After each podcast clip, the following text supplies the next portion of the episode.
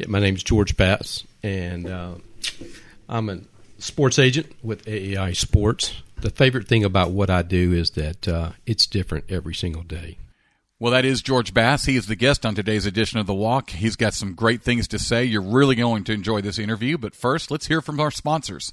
My name's Dan Harker. I'm a part of the Harker five star team. Uh, we're with Keller Williams Realty. We help families buy and sell homes. We help investors buy homes. We help people with new construction. We help people sell ranches. We help people buy ranches, not just residential. And we cover the North Dallas, Dallas County, Collin County, Tarrant County areas as a team. Uh, best way to get a hold of me is on my cell phone, which is 214 957 1111 or on my email address, dan at danharker.com. My name is Tom Sherman. I'm with Benchmark Mortgage here in Dallas. We're a large privately held mortgage bank here in the Dallas area, actually licensed in about 40 states. And one of the things that makes Benchmark unique is that in a world that has really been disrupted with everything that's occurred in the financial industry in the last several years, Benchmark is a company that really focuses on the stewardship of the client. We want to make sure that we don't just help people get into a mortgage loan we want to help them make sure that they get into the right mortgage loan that's that's really going to help them get to a better place financially and be better stewards of their resources. Right now the mortgage market is very it's very commoditized. The same products, the same rates, the very similar fees from one lender to the next. And what really separates us as a company is our focus on not just getting a loan but helping the client get the right loan for their needs. Best way to reach me is uh, cell phone 214 680 1166 or my email, which is tom.sherman at benchmark.us. Hey, this is Todd Metton with Wingstop. I am elated and excited to sponsor the walk with Shivers and Friedo. Bringing you the stories of athletes, celebrities, and everyday Christians doing extraordinary things. It's time for the walk with Friedo and Shivers. Well, hey, it's another great day here at the walk or on the walk, shall I say, Mark. Uh, we are blessed and excited to have George Bass, a uh, friend of mine, friend of yours, Mark, who um, not only serves with AIA Sports as the owner, founder, chief partner, sole proprietor. All of the above. There you go. Uh, of AIA Sports, but is also a man of God who walks with God, who um, I've had the pleasure of knowing for uh, the last several years. He serves as a deacon at Prestonwood and uh, is the husband of Paula Bass, the father of Brandon and Savannah Bass. So tell us uh, just a little bit about uh, your family, and what's going on right now in the life of the Bass family. And um, we're just thankful you're here today, George. It's great to be here. And the Bass family is growing up. Uh, Savannah just completed her freshman year at Baylor University and uh, had a wonderful year. She loves it, which is a blessing to us. So it's hard to believe that uh, we went back a couple of weeks ago and just picked her up. Seems like we dropped her off a week or two ago, and she's already completed her first year. And she's got something cool going on this summer. You were just telling me. She does. She is going to go study uh, abroad with Baylor in London. She's really looking forward to that. She's doing that the second semester this summer one of the professors there at Baylor. This is the last time he's going to teach this class. So there's a lot of kids that are very excited to be able to go over and take the class with him this last year. Very nice. Yeah, and then my son Brandon, he's a junior in high school, and actually he got to park in the uh, in the senior parking lot uh, this week on Monday for that's the first time. Hey, that that's a is. big deal. I, you know, I remember that. We've been there, huh, Friedo? Right. I, I, wasn't fortunate enough to have a car when I was, you know, I had to walk uphill both ways to school in the wow. rain. Yeah, I understand. So it made you who you are. Friedo. But but Brandon's at Trinity Christian Academy. That's where Savannah went. He's really excited. He's a football player. He was injured this freshman and sophomore year, had an ACL injury on both years, and so was healthy all of his junior year last year. So walk, going into his senior year, he's he's excited about an opportunity to be healthy and to, to, play football at Trinity. Best part about about my house is my wife. You know, she's she really is our spiritual leader at our house. You know, you can find Miss Paula Bass at uh, at our at our dining table almost every morning Amen. Yep. And uh, upstairs, and she's always in the Word. She's taking she's taking uh, one of Holly's classes. Uh, we're at uh, over at uh, Prestonwood. How about so that? So we're blessed, and uh, we're growing up in a hurry. I know the Shivers family is as well, but you you'll you'll blink, and your kids will be in college, and it's it's a blessing. Amen. I'm just having fun watching your kids grow up, Shivers. Well, thank you, thank you. I feel It's something- vicariously through Instagram. Holly posts those pictures. My wife, she's a she's a hoss on the social media. She keeps everybody updated and informed for sure. So thankful and grateful for my children, and I know uh, George. This fall, you talked about Brandon. He's got a, a great opportunity to compete for that starting quarterback job over there for the TCA Trojans, right? And I know you've been involved with the program, working with the serving with the Booster Club. Uh, You know what? I have. I, I am. Uh, I'm in the last week of my uh, my duties as president of the Booster Club for for Trinity, and it's been a great great opportunity. We have parents there that really make that job easy. If we ask for things, they respond. So it's it's been a it's been a great opportunity for me to work with Trinity and with the program. And yeah, Brandon Brandon will compete. He's worked pretty hard at honing in his skills at quarterback. He's worked with uh, Coach Bob Geesey, and then he's also worked with uh, with Glenn Smith. You Yeah. know, that, that works with Dale Hansen. And, and Oh, Glenn's- Stretch? Stretch has been working with Brandon. Oh, me and Stretch are tied. I know Stretch very well. Stretch has been great. Stretch owes me the world. You tell him that next time you see him. I will tell him. I will tell him. Now I know who Stretch is, but I need to know exactly. I'm trying to connect the dots between Stretch and Brandon. What is he doing to kind of enhance or, or grow Brandon? Well, if you, if you don't know, football Stre- field. Stretch ran uh, FBU, um, the football university, is which was Oh, one of the bigger programs around the country, and he ran it for eight years. I didn't know that. So- it's uh, focused on high school kids Focus on high school kids. football university. Stretch is a good dude. He's got a great son. He's a fantastic Colby. father. Kobe's great, and Kobe works with you know Kobe works with us. He's a he's a paid employee on the on the line when Brandon's out there. Oh, 'Cause he he's, is. He's our he's our main snapper. And Ah. Kobe's done it. Kobe's done a great job. So it's wonderful to work with him as well. Very nice. Very nice. But I need to call Stretch now. There you I'll go. do that. Maybe we need to have him on the walk. You do. Yeah, it'd, be, it'd be great to have him on. So tell us a little bit about George about your faith journey. I know I mentioned um, as we led into our time this afternoon about your service at Prestonwood and a little bit about your family that you just shared with us, but uh, your kids at Trinity Christian. I know for you and Paula. Um, having your kids around a, a good biblical uh, education meant a lot to you guys. But tell us a little bit just about your faith journey and, and how you got to where you are today and, and maybe just some significant Sure. events and things along the way. You know what? I grew up in a in, in just a wonderful family. My mother is you know kind of been the head of our household. Uh, she was our. We grew up Methodist. Mm-hmm. You know, I'm over with the Baptist now, but uh, we grew up Methodist, and uh, mom was the uh, the MYF director. We don't care what you were before. We're just glad you got there. Hey, I'm glad to be there, and um, and so I grew up in a, in a, a believer's home. Everything was you know everything was wonderful. I had I have a you know a mom, a dad, I had a brother, and I have a sister, and everything was wonderful. And you know we were moving along, and I was about 13 years old, and my brother, who was a year younger, was killed in an accident.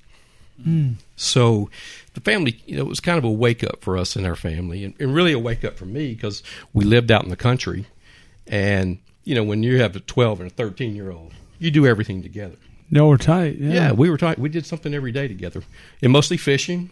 You know, mm-hmm. hunting. We, we we lived out in the country. We did we did we, we were country boys. We grew up in a small town in southeast Texas, so that was a, a real a, a real a real tragedy in our family. And so everybody talked about me for a long time, but I always looked like I was I was mad, and I probably was. I didn't understand, you know, Sure. why something like that could happen. So I, I met with our pastor there at uh, First United Methodist, Dr. Lewis, and we kind of walked through that and Unpacked a little bit of that anger or frustration with. God. And, and I was I was frustrated. I guess it wasn't really anger, but people see pictures of me that, that during those times, and they're always like, "You never smiled." Hmm. So we worked through it, and and then we got to the to the place where it's you didn't lose your brother. You're just Yeah. going to see him again Yeah. you know, and, and we got to a peace with that in our family. Right. my mom's strong Christian. You know, my mom, she's as close to an angel as you know you'll ever find. I mean, she's she's taking kids to chemo for pick them up and carry them at a little five foot Wow. hundred pound lady, and um, she you know she would she would carry those kids you know down to to Houston. and she's always been a school teacher, like my sister. And but everybody, you know, she was just mom to everybody. Just Yeah. she's she truly is an angel. And you know, mom worked with you know worked with us to get through this process.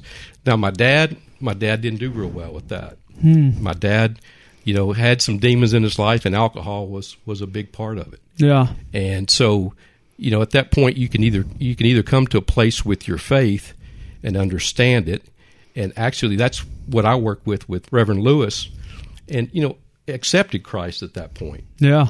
and and and said, okay, I'm I'm, I'm good with this. I'm moving forward with my life. I know Christ is in my life. I know He's in heaven, Amen. and so you know, we moved we moved past that. But my dad struggled, and I always think losing a kid would have to be one of the worst things that could ever happen to you. Can't imagine. And so it pushed my dad either further into alcohol, and you know what? He he drank himself to death. Mm. And Savannah was, you know, six months old. How old were you when you lost your father, George? You know what? Um, I would have to say, I'd go back at probably 37, 38. Yeah. Yeah, but mom picked up. You know, mom picked it up, and, and mom's always been there for for everybody, for us, for my sister. My sister's a believer, and so we moved forward. And uh, then I went to Baylor. I was going to be a doctor. Yeah. You know, I was be a doctor, go there, and I got there, and and I could not cut it in the pre med field. How long did that last? you know, it lasted two years. I Not tried bad, for two years. Wow, yeah, you I fought pushed a it- good fight. I pushed it hard, and so it was just a blessing that I got there. My friends, strong believers. You know, it Yeah. was just a blessing to get there. And how a Methodist boy goes to Baylor, I'm not really sure, but but boy, it was great. And, The Lord uh, knew. The Lord knew. And then my wife, my wife is just such a strong Christian. She is always in the Word, and she's she's always makes it very well known to my to me to my kids, and so Mm-hmm. that's always been a blessing. Then you know, Prestonwood sent me a notice and said, "Hey, why don't you come be a come be a deacon?" Yeah. And I don't know if you know, but the first time they asked me, they said something about, well, you can't drink. And at that point, you know, I would have a beer every now and then. But I said, I, di- I don't want to be a hypocrite who says, okay, I won't, and then maybe I'll have a beer. And so I said, well, okay. And they said, well, you can't do it. And I said, okay, well, I'll, you know, I'll just pass right now. Yeah. And of course, here comes my wife, Paula. Well, how long ago was that? That was probably, you know, I, I've been I've been over there with the deacon program for um, four years, so it was probably two years before that. So six years ago, my wife looked at me one day. She goes, "You don't even drink. Maybe you have a beer every now and then." And she, she goes, Yeah, "You yeah. would give that up? Is it really you know, to worth be a it? Deacon?" And she goes, "Is it worth it?" And I Yeah. was like, well, "You're exactly right." You know, so. I haven't touched alcohol since then, and I was, you know, was I was blessed with another opportunity with with Yeah. with Prestonwood, and what a wonderful Great program we decision. Yeah. Oh man, it's you know just the things we do with Yeah. with the hospital visits. It's just wonderful. How did you and Paula meet? You know what? We met on a blind date. Nice. You know, Larry Johnson was a client, and I was going down to North Dallas Athletic Club to watch a game, and somebody said something. Hey, I want to introduce you to this girl. I was like, I don't, I don't do blind dates. You know, I said well, I'm going to go watch LJ play because you know not everybody had satellite dishes back then. Mm-hmm. So we go down there, and they'd have the Charlotte Hornet games on, and she came over to the you know to watch the game, and she had told the other person that was fixing me up said. I'm taking my car because if I don't like this guy, you know, and then we were going to go watch My a Vander- hightail out of here. a here. Vander Holyfield fight. So you know, when you're a sports agent, you're probably doing a lot of sports things. Yeah. Yeah. And she loved it, and you know, it was kind of like that was the first date, and we dated ever since, and, and we're married two years later. So I want to just revisit real quickly that standard of you know there's just a bar that we raise as for the for the deacons for the guys that are leaders that are called out to serve the body of Christ uh, there at Prestonwood and not only did you have a wife who had uh, wisdom discernment but would would challenge you and say hey George is this really worth it? But to have a church uh, that that not only recognizes the the influence and the potential leadership that you have as a as a man of God who honors God and wants to walk with God in in every area of your life. But just tell us a little bit about that whole process as you thought through that. Your wife brought it to your attention because I think there's a lot of men, and, and the reason I, I, I want want you to answer this is. I think there's a lot of men, and myself included, that you want to be challenged right, Friedo? You want the bar to be raised in, every area of your life, not just professionally, not just recreationally, not just with your children, but spiritually, for sure. And I think, you know, six, eight years ago, however long that was, uh, just the wake up call of saying, is it worth having the freedom uh, of, of having two or three beers a year or being used of God to make a, a kingdom impact and saying, look, my crimes are many, my sacrifices are few. Is a cold beer every now and then worth it? Oh, How'd that No- feel? What was that like for you? Oh, it was it was wonderful. You know, it was really a little bit intimidating. yeah. I'm not a biblical scholar. I'll tell you that right now. You know, I'll, I'll be in church and Pastor Graham will say some book, and I'm flipping through there, and Brandon or Savannah will reach over there, and you know they'll they'll direct me right to the you know to the right place. Right. And so all of a sudden, I was going to go in you know to the deacon program, and and you know it was intimidating. Yeah. You sit down at a table. You sit down at a table with with with men that pray out loud and discuss things that are just that are just great. Yeah. You know, so it's it, it was a, it was intimidating to me, and I was like, okay, what am I going to do? And you know, I was a little quiet at first, and finally, I said, you know, I'm just going to let God take this. Amen. And It's like anything in your life, right? exactly, and and Let say, okay, if that's if, if if this is where God wants me, He's called I'm going to jump this. in. And you know, the first year goes by pretty quickly, and and my deacon lead says, "Hey, I want you to be the lead next year." Hmm. And I'm looking at me going, "Hey guys, there, there's people that have forgotten more about the Bible here than than I know or that I like to to discuss." He says, "You're the guy." Amen. And so so all of a sudden I was a leader, and I said, "Okay, from now on I'm going to say yes." Yep. when something comes up, I'm going to say yes. And so I said, okay, let's go. And it was a great, great year, you know, and, and it, it, I grew so much by leading, leading the deacons in my group. Yeah. And, you know, you know, Prestonwood, they'll push you and, and it's great. If you want to reach out and you want to, to work with the hospital programs, I mean, that's where I, I just love going in those hospital rooms. Yeah, I was about to ask you what you enjoyed the most about serving as a deacon at I- Prestonwood. I love it. And you go in those rooms and you, you never know what's on the other side of that wall. Our, our software program's pretty good. We get the, we get some kind of a lead on what's what's happening when we go in the room. But just the people that you meet, the people Yeah, that you the pray faces, for, the hearts, yeah, the situations. you know, and I'm jumping off the elevator over there at Medical City one day, and a guy was on the on the elevator with me. He looked at it and he says, "Oh, you're you're at Prestonwood," and I said, "I sure am." And we just visited, and he says, "I said, what are you doing?" He said, "Well, you know, my son just passed away." Hmm. And I said, "Your son?" He said, "No, he just passed away right this minute." Oh my. and we were God. riding down the elevator and I said we stepped off the, we stepped off at the bottom floor and I said well can we pray Mm-hmm. God just put the- David yeah. Shivers you know I was Yeah, I was no, my, my. David Shivers you know David Shivers can pray anytime and he's just been a blessing in my life and you know we sat there and we prayed and this That's guy awesome. thanked me for the next five or ten minutes and it, mm. it was just one of those times there you you know he was we God were put on put that you there. elevator at the same time, and it, you're just going down the elevator, you know, to, to go to the next visit, and it was one of those deals that it's just was was I, perfect, you know. Yeah. it was it was great for me. It was great for me just to pray with him.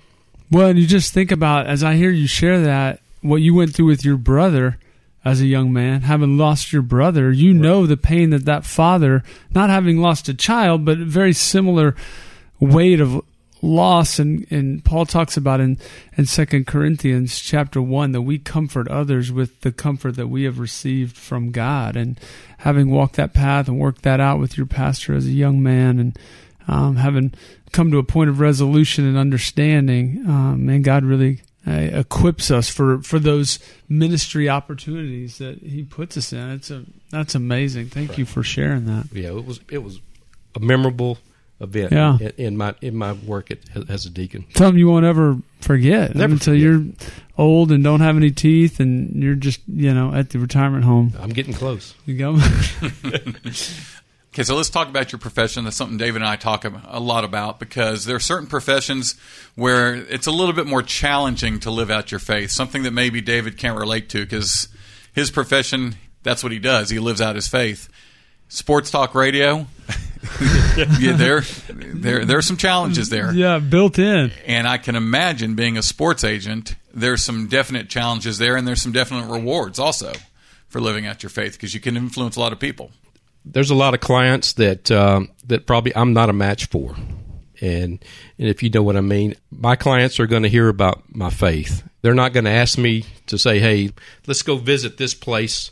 That's probably not something that I would do, and they know that. And and it's Kind of sets you apart for it does sure. it does set me apart, and, and it limits because there's some there's some guys that that I'm just not a match for. And, and they're going to go out and they want to do things that that I'm not going to be involved in. You know, they may say, "Hey, I want you to, you know, I'm going to tell my wife I'm going to do this, and I want you to cover for me." I'm not going to do that. That's Mm. not that's not what I do, and that's not what I've ever done. And um, Good so- for you. Yeah, God honors that. no doubt. Integrity. You know, I've been so blessed with with my sports business. I've had I've had just wonderful clients, and I've got clients that that I'll spend the rest of my life with. Yeah. Like Larry Johnson. Larry Johnson was a you know he was the number one pick in the NBA. Still to this day, we talk on a, on a weekly basis. Yeah. And uh, his mother was one of my very best friends. And Yeah. Strong, you know, a strong Jesus believing mother. Amen. And, uh, boy, she was always a great influence and, and just a great person in my life. So, um, you know, there's there's a side of me that, um, you know, that and there's a side of this sports business where people are all, always out there attacking other guys' clients. You know, That was where I was going to go next. That's not me. Not only are you dealing with the players and the young guys, you're dealing with the other agents that can be real sharks. and they are and and it, that happens you know recently i had a you know i had a first round pick in the nba that as soon as he got to the city he was at you know there were people already on him and you know he makes a change within within months of him mm-hmm. you know moving out to to to a different city. And but that's not me. I, I mean i've had i've had people contact me and then i'll call that agent and go hey you know one of your clients has called me and you know i'm not i'm not going to you know take your client. Uh, uh, that's not that's not the way i do business. And he's like hey you can have that guy. You know and so that's that's Yeah. a little bit of a warning sign in, in, in my business. But that's the way i operate. You know i'm not out going to you know to take other people's clients So tell us a little bit because I think I've shared with you before on one of our our many lunches over these last several years, George. But tell us, tell our listeners how you got involved in the sports agent business because it's really kind of a a small niche. Uh, I think I told you before how I uh, I grew up at some point reading just old sports pages, sports page, the uh, reading the sports page and and looking at Sports Illustrated and different stuff. Uh, there was this guy named Leigh Steinberg who I really thought, man, this guy's got all the quarterbacks. He's got he represents all these teams. He's around the game, and and I started cutting and collecting articles and anything I could find. This is before the internet for you uh, little millennials and young kids out there listening to us, where I actually had to to go find stuff and go to the library and re- and, and research. Uh, but I, I always thought like, but then I, then there was this you had to go. I thought you had to go to law school and anyway, I never really pursued it. God had other plans for my life. But tell us uh, how you got involved in this business, you know what how you ended up where you are. you know, when I left Baylor, I had an accounting degree, and I went into public accounting for five years, and you know, I just was doing tax work. Mm-hmm. Then I had a friend that was in Dallas, and he he called me and said, "Hey, you ought to come up to Dallas. I've got this opportunity. There's this uh, there's this real estate guy who's been." Hugely successful. He basically fired his whole accounting staff, and they've been gone for about a month. And we need to go in there and pick it up and just start taking care of, you know, doing his accounting. And so I, I drove. I came up to Dallas and uh, looked at everything, and I was like, you know, it's pretty interesting. So basically, I came in as a as the controller of the company, and basically we had to search for all the accounting projects and what entities were in that that business, and kind of get those all up online. So pretty soon, you know, you're running all those companies from an accounting standpoint. And then one day I was meeting with the owner, and we were talking about he's got a sports business on the side that we did not handle. They had their own staff. And I was saying, hey, th- these are all the adjustments for your companies, and sports needs so much money. And he goes, well, what do you mean by that? And I said, well, you know, they got to have some some cash. And he was a little unhappy. And I said, well, if you'd run it like a business, Yeah. rather than kind of like your hobby, Yeah. then you know things might be different. And you know, I, I Right, think maybe right. I insulted him a little bit. And he said, "Well, what are you what are you talking about?" And I said, well, "Let me write you a business plan." So I gave him a little business plan Yeah. few, few weeks later, he comes in, and this guy's this guy's pretty interesting. And he threw it on my desk, and he said, "You're running sports." And I said, "Well, if I'm running sports, there's going to be a bunch of people that aren't here, and you know, next week. Yeah. As I said, you know, the business plan shows that it, it can't It's not support that solvent, many yeah. people. And so he said, "You're running sports." So I said, "Okay." So we started making changes, and next thing you know, I'm I'm, I'm just I'm I'm doing the financial side of the business. And then all of a sudden, contracts were coming up, and I'm doing the research and doing the spreadsheets, and you know, we And how signed- many athletes did y'all have at that time when you took it over? You know, I, I would say we probably had ten or fifteen. And what And year was this? I would say that's probably back in 87, 88, Okay. somewhere like that. Maybe maybe maybe 89. and mainly football, basketball, Football. coaches. Because you do, you need to tell our listeners you have a pretty broad touch and reach of, of all that you do. Because they may be thinking it's this sport, this sport. Is there one in particular? Yeah, well, I do football and basketball, NBA and NFL, and then I represent coaches um, around the country, and I, I represent coaches, you know, in college football and college basketball. Okay. So if, if I told you that you could only have one of those groups, and you had to choose one of those groups Good question. and exclude the others, which one would you choose?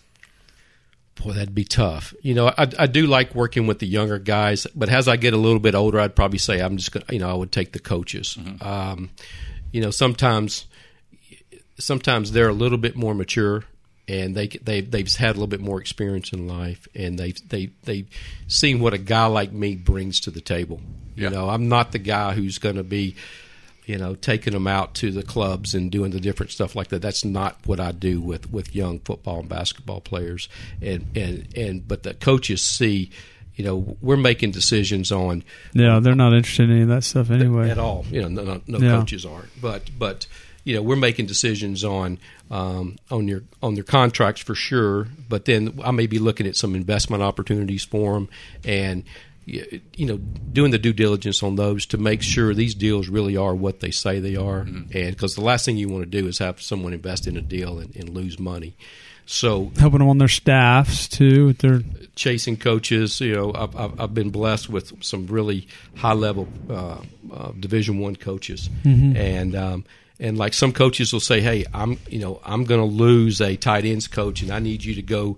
Uh, research the tight end coaches, and what, what I would do is put together a book. We called it my book. Do the stats on, on maybe tight end coaches and, and what, what kind of offense they were running, Scheme they and run, scheme yeah. they're running, and then you know get the details of their contracts and kind of put together the book, and then they go shop in the book. Hmm. Then I've got other coaches that you know they they want no input from me at all. They, they it's it's basically they all do all that on their they do own. that on their own, you know, and they they, they have to know they have to know this coach if they're going to be on their staff, or somebody on their staff has to know them, and so it's but but working with coaches has has been very very rewarding and, and been very interesting for me. You know, we've had a coach who won the national championship, and that's a lot of fun. Yeah, I can A imagine. lot of fun. Yeah. you want to tell us who that was? I'm sure our listeners are really interested. Yeah. Well, I I mean, like his a first name three letters? secret. his first name is three letters. It's Les Miles, and uh, a strong believer. And So you gave it away. I was going to have a Shivers guess. well, we, that, might, that might have his been a first while. name is three letters, and he won a national championship. What you know? What's interesting is is when I went in to to visit with him, somebody had told him that I was in town. and I'd represented some coaches, and uh, so I went over to his house here in Dallas at Hackberry, and I sat down and talked to he and his wife. And I still have this keychain that that that I had with me, and evidently, my cross on my my keychain. nice. He said, when, when you walked out, we knew you were our guy. Wow. because you're a believer and you made Carried it the known you cross. were a believer. And and and so he said, that we knew that day. He's been a client of mine for 19 years now. Won a national championship, played in another one. So uh, it's just been a very interesting. He was with the Dallas Cowboys. He was tight ends coach. We went to Oklahoma State, and then we we moved on down to LSU. The head job there. Yeah, Never know. you never The know. power. I've heard that uh, reminder from, from different folks at different stages in your life, just carrying a cross in your pocket led to a very significant relationship in George's life and Huge profession. yeah. Well, tell us another. Is there any other like unique stories or relationships or or guys that have stood out? I know you mentioned Larry uh, Johnson, and one thing some of our listeners may not know is that one of I think it was a pretty groundbreaking kind of threshold of new contracts, money. I don't know exactly how to word this, Friedo. You can help me No, you just did a good job of it. Yeah. yeah. But just breaking that, kind that was of- a time, especially in the NBA. It was a it was it was an interesting time. Uh, LJ became the highest paid, Paid. player ever at eighty four million dollars with the, Yeah. with the Charlotte Hornets. Was it like a seven year or twelve year? It was like a long commitment. twelve year deal, and and you know I, I remember talking to LJ. I said, LJ, you know you're going to be underpaid by the time this deal Deal's at the is, end, is yeah. over. And he s- and he he called me G Money. He's like G Money. If I get eighty four million dollars, I'll be all right. and we'd already put that on top of a twenty million dollar contract Nice. that he had gotten as a, as as a rookie. Wow. And so, uh, you know, he became the highest paid player. You know, and that we la- we had that for a few years until uh, until Shaq got paid, and uh, the numbers have just. Was Shaq's deal from the Lakers? Because he didn't get that much from Orlando on his rookie deal, did he? I would guess it was probably Orlando, but I'd have to go back and, and check the, the We, record. you know, I remember because that's when I was getting my start in sports talk radio. You know, back early in the early '90s. Yeah. And I remember doing shows where we would talk about how powerful the NBA agent is, and and just so the, Oh, because yeah. the contracts that were being negotiated and uh, and the shoe deals and all all the Yep. the, the Well, you- money that was coming in. Well, you remember Grandmama? Yes, Yep, yep. You know that was that was You were running that whole scene, weren't you? We- you were right in we- the thick of that. No doubt about it. We had the best time. Converse was a great relationship. Um, it was kind of interesting is that uh, the Nike guys kind of came after Larry out of UNLV, and uh, and they attached themselves to another agent. And they Ah. were saying, "Hey, you know, well, if you don't sign with us, we know Nike's not going to sign you." So, you know, that's when we went and, and talked to Converse, and Converse came after him strong. And Converse was big because they had Magic and Bird. Because when I was a kid, I remember, you know, they each had their weapon, the purple and gold of the Lakers, and Larry had the green and white from the Celtics. It was Bird and Magic, and there was like, so I mean, then you put LJ right behind them. They were huge. They were the best top That's a guys great- in the whole league. great lead in you gave me there. You know, we, we, we met with them and they they laid out a commercial for us. And Larry, they were So gonna- this one, he's still in college. no, this was we this was already he, the number he- one He pick. had just he had just come out. were you trying to break the story there? Yeah, Huh? You're trying to say the Converse was trying to pay him while he's in No, no, no, no. I was not, some news there, Shiv? no, not breaking. Sorry, I'm just trying to re- set the context We here for we don't want everybody. to get Tark in any trouble, you know. no, no, Yeah. So- not that he wasn't already up to his ears in it already. but we love you, Tark. Converse, you know, Converse came out and they were going to develop the ultimate. They they were going to do this mad scientist commercial. It was great, and it was going to be these mad scientists were developing the ultimate basketball player, and it was like almost like a, a Frankenstein thing where they were just see it. doing it. and they were doing it, and so they got to the end of the commercial, and they were going to say, "Hey, he's going to be a great dunker. He's going to be a great this, a great rebounder, all the different things." And then they were going to get to the very end, and they were going to have the mad scientists were going to have a little bit of an argument of what they were going to name him. And Larry Bird was going to be one of the mad scientists, and he was going to say, "Hey, we need to name him after me." And she says, "Okay, we'll name him Larry." And Magic, Magic? Johnson came back and said, "Well, we want to name him after me." So he says, "Okay, we'll take Johnson." So we'll make the ultimate basketball player. And it's Oh, going to be man. Larry Johnson. That's great. That's And greatness. Larry was going to sit up on this table and, and, and come out he of the is. experiment. Experiment. But what happened? well, it's almost as good as Grandmama. How well, did Grandmama Grandmama was- trump that? Grandmama was the second choice. Well, Uh-huh. Magic Johnson came out with his HIV HIV announcement, Oh, yeah. and Converse, you know, they just said, okay, we're going to put everything distance, with him yeah. Mm-hmm. on hold at this point. and so we're going to go with the second choice. So I'm looking at LJ, and I'm sitting here going, so you're going to put on that grandma outfit? And That he's like, wig and that.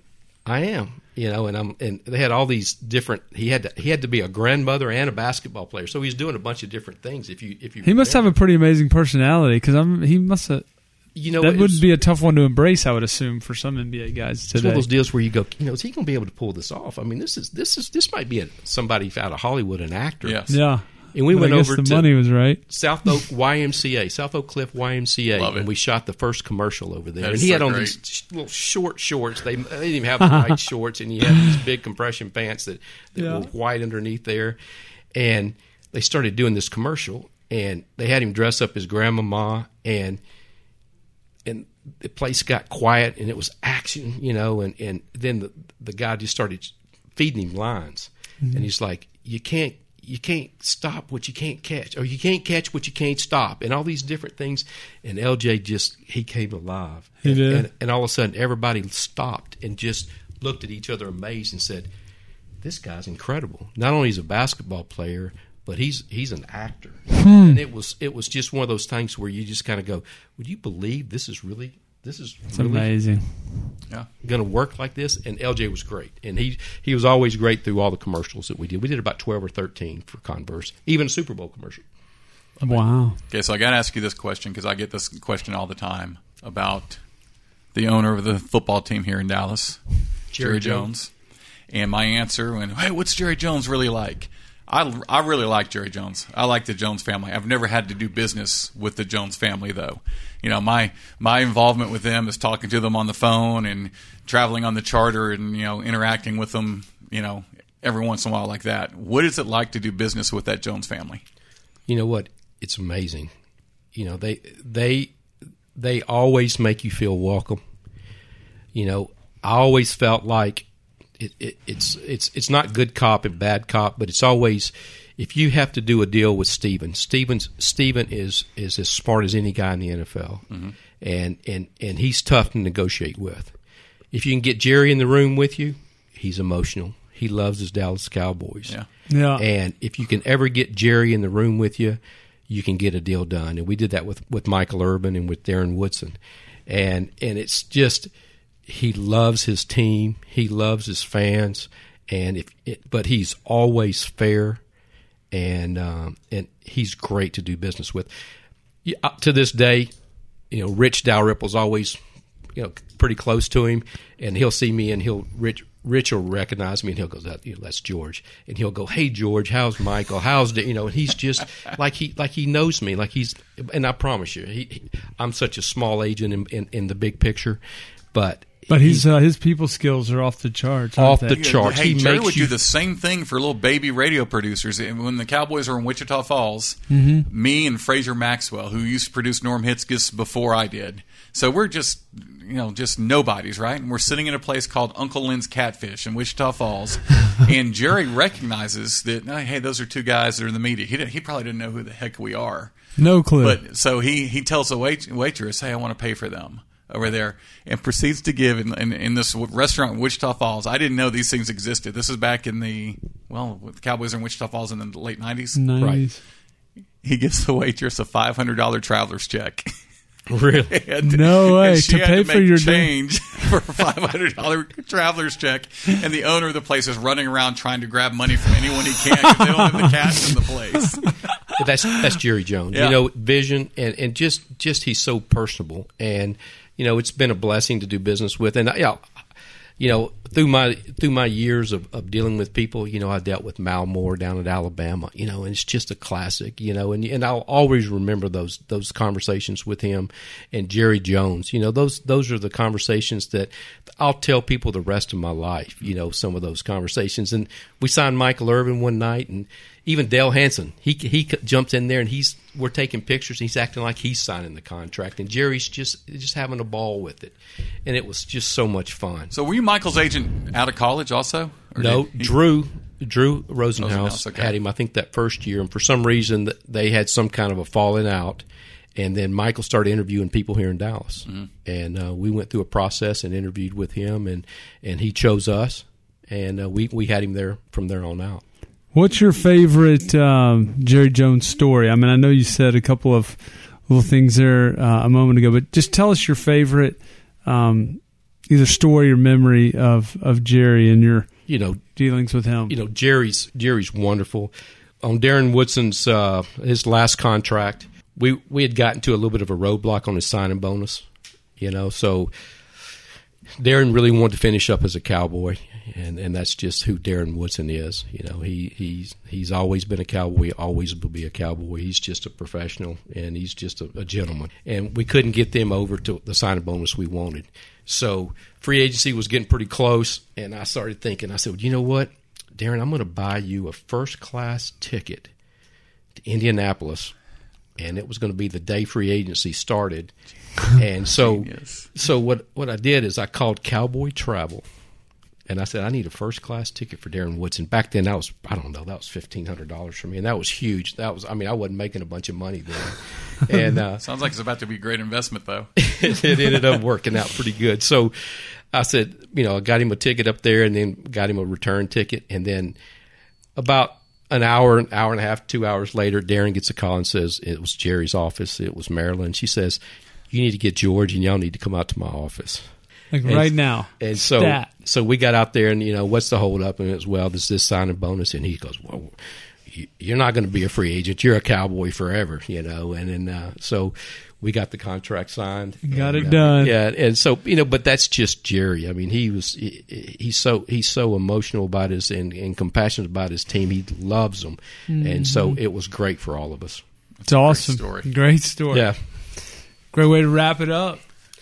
You got a final parting shot or something you want to share? Hey Joel? guys, thanks for having me. This is, this is my uh, my His my initial- debut. You Yeah. know, Yeah. a, a podcast voyage. debut. I haven't done this before. Uh, my stomach's in knots for sure, but it's been it's You're been joking, great. right? No, I'm not. It, I, it, I get nervous, you know, on these. Oh. So, but man, I've enjoyed every bit of it. And anytime I can be with you guys, you know, in the studio on the golf course, it's great. Well, be careful because we'll take you up on both. Let's do it. That's right. Amen.